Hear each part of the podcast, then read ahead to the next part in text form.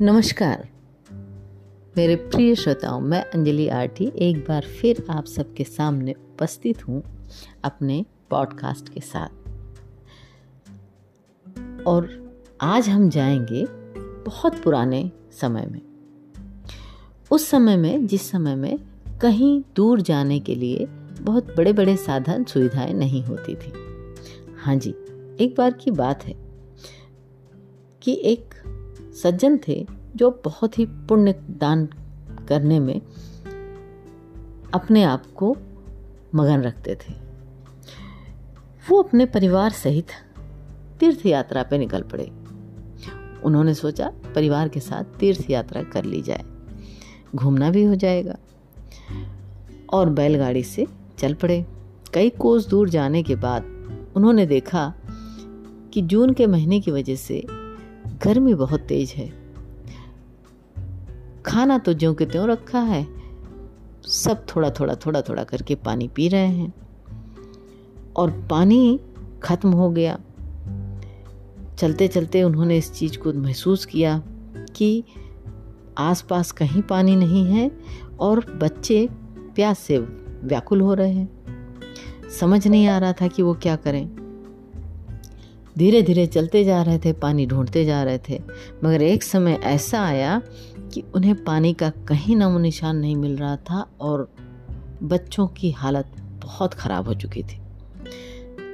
तब उन्होंने भगवान से प्रार्थना करी, हे प्रभु, अब आप ही कुछ उपाय करो मेरे मालिक। इतने में ही उसे कुछ दूर पर एक महात्मा की कुटिया नज़र आई, जहाँ वो महात्मा तप कर रहे थे। उन्होंने जल्दी जल्दी अपने परिवार सहित उस जगह तक पहुँचने का प्रयास किया और वहाँ पहुंचकर हाथ जोड़कर खड़े हो गए। महात्मा जी पूछे, क्या बात है भाई? कौन है आप? तो बताया कि मैं एक पथिक हूँ और तीर्थ यात्रा पे निकला हूँ। मेरे बच्चों को बहुत प्यास लगी है। महात्मा ने कहा कि ठीक है, आप बच्चों को कुटिया में आराम करने दीजिए। यहाँ से एक कोस दूर आप जाएँगे तो एक मीठे पानी का दरिया बहेगा, जिसमें से आप पानी लाकर अपने परिवार को पिला सकते हैं। साधु की बात सुनकर उस सज्जन को बड़ी प्रसन्नता हुई। उन्होंने महात्मा को धन्यवाद किया और अपनी पत्नी बच्चों को उनकी कुटिया में छोड़कर नाजुक स्थिति होने के कारण खुद ही पानी लेने चले गए।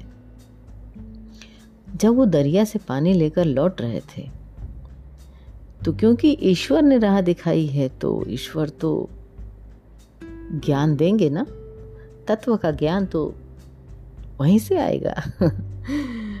तो जब वो लौट रहे थे, उन्हें रास्ते में पाँच व्यक्ति मिले जो बहुत प्यासे थे। और जैसा कि सज्जन का स्वभाव था, वो उनकी प्यास देख नहीं पाए। उन्होंने अपनी बाल्टी उन प्यासों को पानी पिलाकर खाली कर दी। वो दोबारा दरिया के पास गए। उन्होंने पानी भरा। वापस लौट रहे थे तो उन्होंने देखा कि फिर अन्य पाँच लोग वहाँ पर प्यासे खड़े हैं।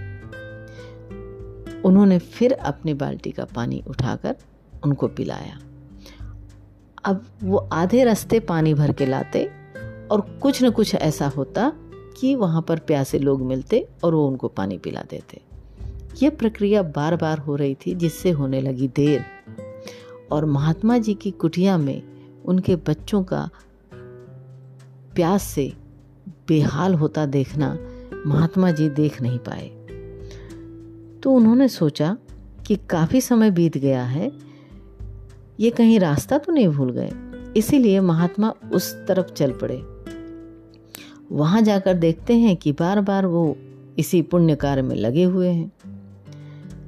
तब महात्मा ने कहा कि, हे सज्जन, ये तुम बार बार बाल्टी भरकर दरिया से लाते हो और कोई प्यासा दिखता है, उनको पूरा पिला देते हो। इससे तुम्हें क्या लाभ मिल रहा है? तब वो सज्जन बोले मुझे क्या मिल रहा, क्या नहीं, ये तो मुझे नहीं मालूम। लेकिन मैंने अपना स्वार्थ छोड़कर अपना धर्म निभाया है। महात्मा ने बोला, धर्म निभाने से ऐसे क्या फ़ायदा? जब तुम्हारे अपने ही परिवार में बच्चे तुम्हारे जीवित न बचे। तुम्हारा अपना धर्म ऐसे भी तो निभा सकते हो तुम, जैसे मैंने निभाया था। तो सज्जन चौक पड़े। कहे महात्मा जी, आपने कैसे निभाया था? महात्मा जी ने कहा, मैंने तुम्हें दरिया से पानी लाकर देने की बजाय दरिया का रास्ता बता दिया कि तुम्हें भी उन सभी प्यासों को दरिया का रास्ता बताने के लिए जगह मिल जाए। तुम्हें भी बता देना चाहिए था, ताकि तुम्हारी भी प्यास मिट जाती, तुम्हारे परिवार की भी मिट जाती और अन्य प्यासे लोगों की भी प्यास मिट जाती। किसी को भी बाल्टी भर के खाली करने की ज़रूरत ही नहीं पड़ती। और इतना कहकर महात्मा उसके सामने से गायब हो गए। सज्जन थोड़ी देर समझ नहीं पाया। लेकिन कुछ ही देर में उसको तुरंत समझ में आ गया कि अपना दान, अपना पुण्य अपना धर्म करते रहने से आप दूसरे को कुछ देने की बजाय दूसरे को धर्म करना या पुण्य करना या उसका रास्ता बता देना ज़्यादा अच्छा होता है, ताकि दूसरे भी उसको अर्जित कर सके। वो विधि बता देना, उसको पानी पिलाने से ज़्यादा बेटर था। देखा मित्रों आपने? यही है तत्व ज्ञान आप किसी के बारे में अच्छा सोचना चाहते हैं तो उसे परमात्मा से जोड़ दो। ताकि जैसे आप सोच रहे हैं, वैसे वो भी सोच पाए। और वो हमेशा के लिए लाभ पा सके। आपके ऊपर अधीन न रहे। तो मेरे प्यारे प्यारे श्रोताओं, कैसी लगी आपको ये कहानी? ये कहानी किसी सज्जन भाई द्वारा मेरे तक पहुँची थी। मैं उनका और आप सबका तहे दिल से धन्यवाद करती हूँ। आप बहुत अच्छे श्रोता हैं। मेरी कहानी अच्छी लगे, इसको लाइक और शेयर करते चलिए। आप सबका बहुत बहुत धन्यवाद। मैं फिर से मिलूँगी। नमस्कार।